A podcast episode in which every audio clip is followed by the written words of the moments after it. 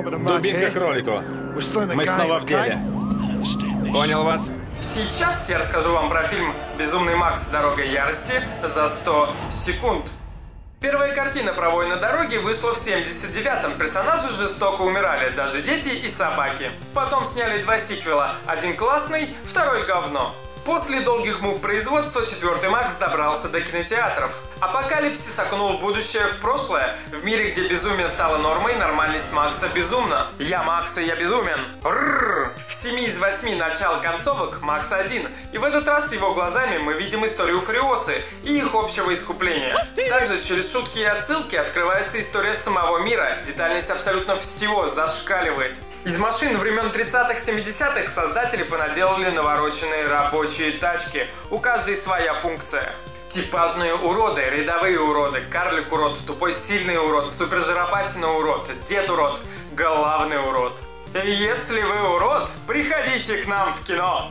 А еще есть 5 моделей на любой вкус, кроме любителей жирух. А если ты не вернешься? У меня все получится. Нет такой херни. В обертке блокбастера вышел артхаус. Участие в Канском фестивале. Оскароносный режиссер. Помощника злодея стильно убивают за кадром. Долгое производство. Сюжет, который обзывают простым и ни о чем. Кажущаяся простота. Персонажи раскрываются даже участвуя в экшне. Именно как персонажи, а не как хореографические машинки. И экшен невероятен по идеям, по съемкам, по монтажу, потому что охереть! Каждый кадр крут, как в первой «Матрице».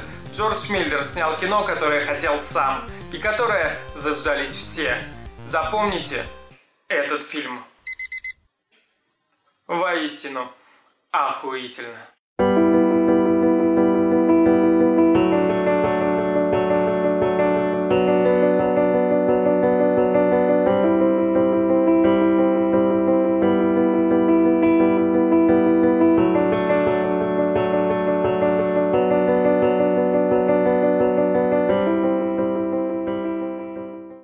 Фуриоса, Макс? почему ты такая волосатая?